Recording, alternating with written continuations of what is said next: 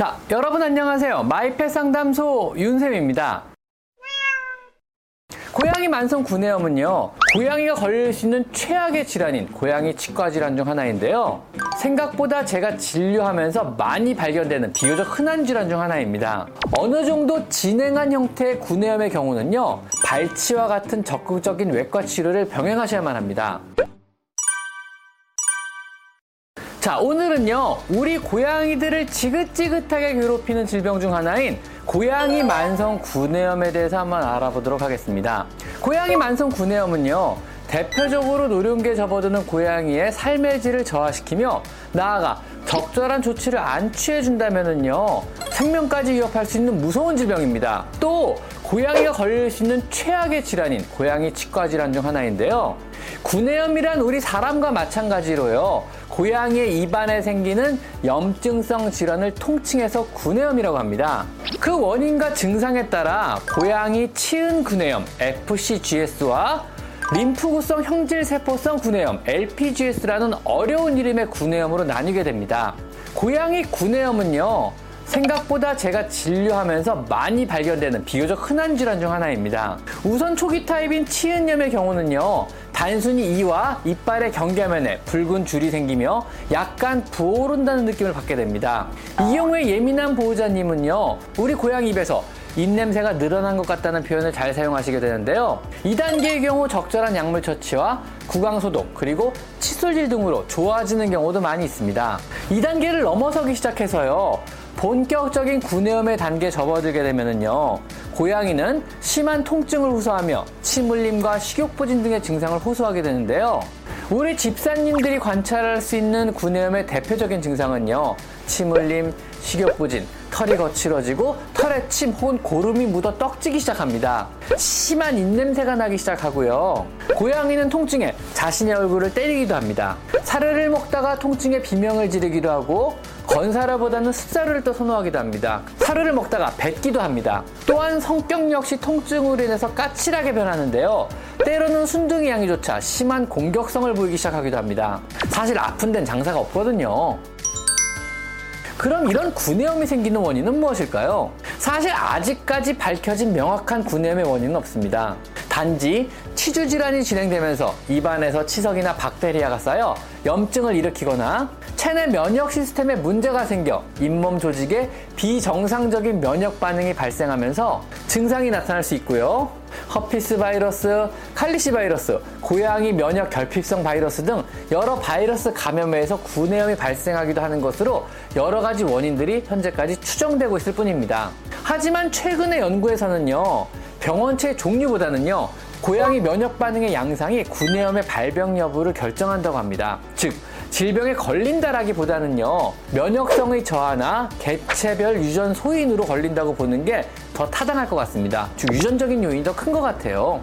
때문에 고양이가 구내염에 걸린 원인을 밝히기 위해서는요, 복합적으로 접근하는 것이 좋습니다. 그렇다면은요, 혹시 구내염에 잘 걸리는 고양이가 따로 있는가 하는 질문에는요, 고양이의 구내염에 있어서는요, 품종의 연관성도 젠더, 즉 성별의 연관성도 더구나 유전적인 연관성도 나이의 연관성도 없는 것으로 알려져 있습니다. 그냥 갑자기 생기는 거죠.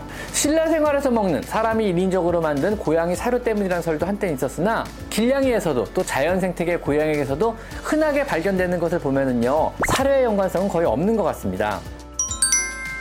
자, 그럼 어떻게 치료해야 하는 걸까요? 아까 잠시 언급해드린 대로 초기 치인염 상황에서는 의외로 스케일링과 열심히 양치질을 해주고 구강을 클로렉시틴 같은 소독약으로 소독해주고 또 동물병원에서 약을 받아 먹이면은요 의외로 쉽게 좋아지기도 합니다. 하지만은요 어느 정도 진행한 형태의 구내염의 경우는요 스케일링과 더불어 여러 약물을 통한 내과적인 치료와 발치와 같은 적극적인 외과 치료를 병행하셔야만 합니다.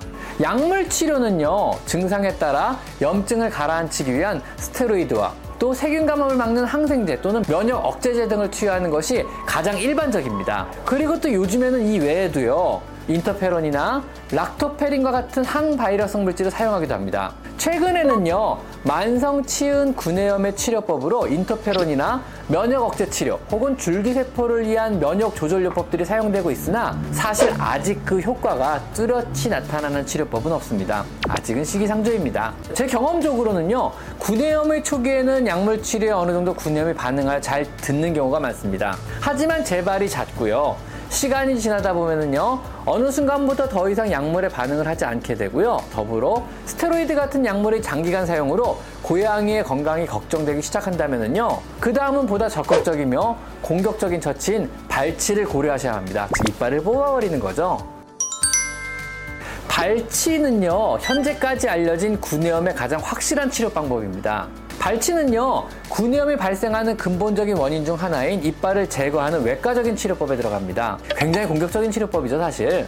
일반적으로 발치는요, 송곳니와 앞니를 제외한 모든 일을 한 번에 발치하는 전발치를 추천드립니다. 송곳니와 앞니까지 한 번에 발치할 경우는요, 혀를 내밀고 다니는 등의 표정의 변화와 더불어 작은 아래쪽 턱뼈 끝부분이 염증으로 인해 가지고 나중에 붕괴되어 얼굴 형태가 변하는 경우도 있기 때문에 아주 아주 아주 심한 경우가 아니라 그러면은요 그리 추천드리는 방법은 아닙니다.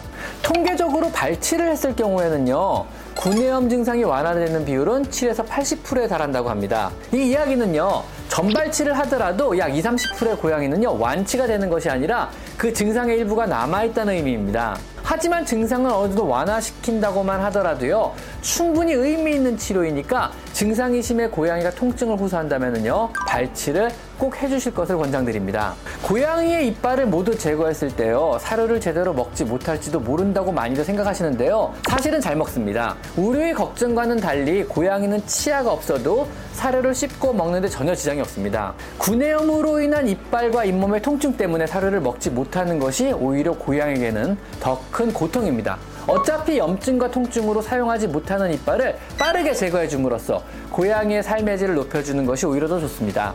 심한 구내염의 경우 여러분이 발치를 망설이는 기간만큼 고양이는 고통에 시달리게 된다는 것을 꼭 명심하셨으면 합니다. 자, 그럼 이런 고양이의 만성 구내염을 예방하기 위해서는 어떤 방법이 있을까요? 고양이의 치주 질환을 예방하는 방법으로는요, 크게 다섯 가지가 있습니다. 예방접종을 통한 전염병 관리, 또 정기적인 구강검진, 그리고 치석 제거를 돕는 용품이나 보조제 사용, 그리고 하루에 한 번 이빨 닦기, 마지막으로 외과적인 스케일링을 통한 치석의 제거입니다. 구내염을 비롯한 다른 치주 질환을 예방하는데 가장 효과적인 방법은요, 규칙적인 칫솔질입니다.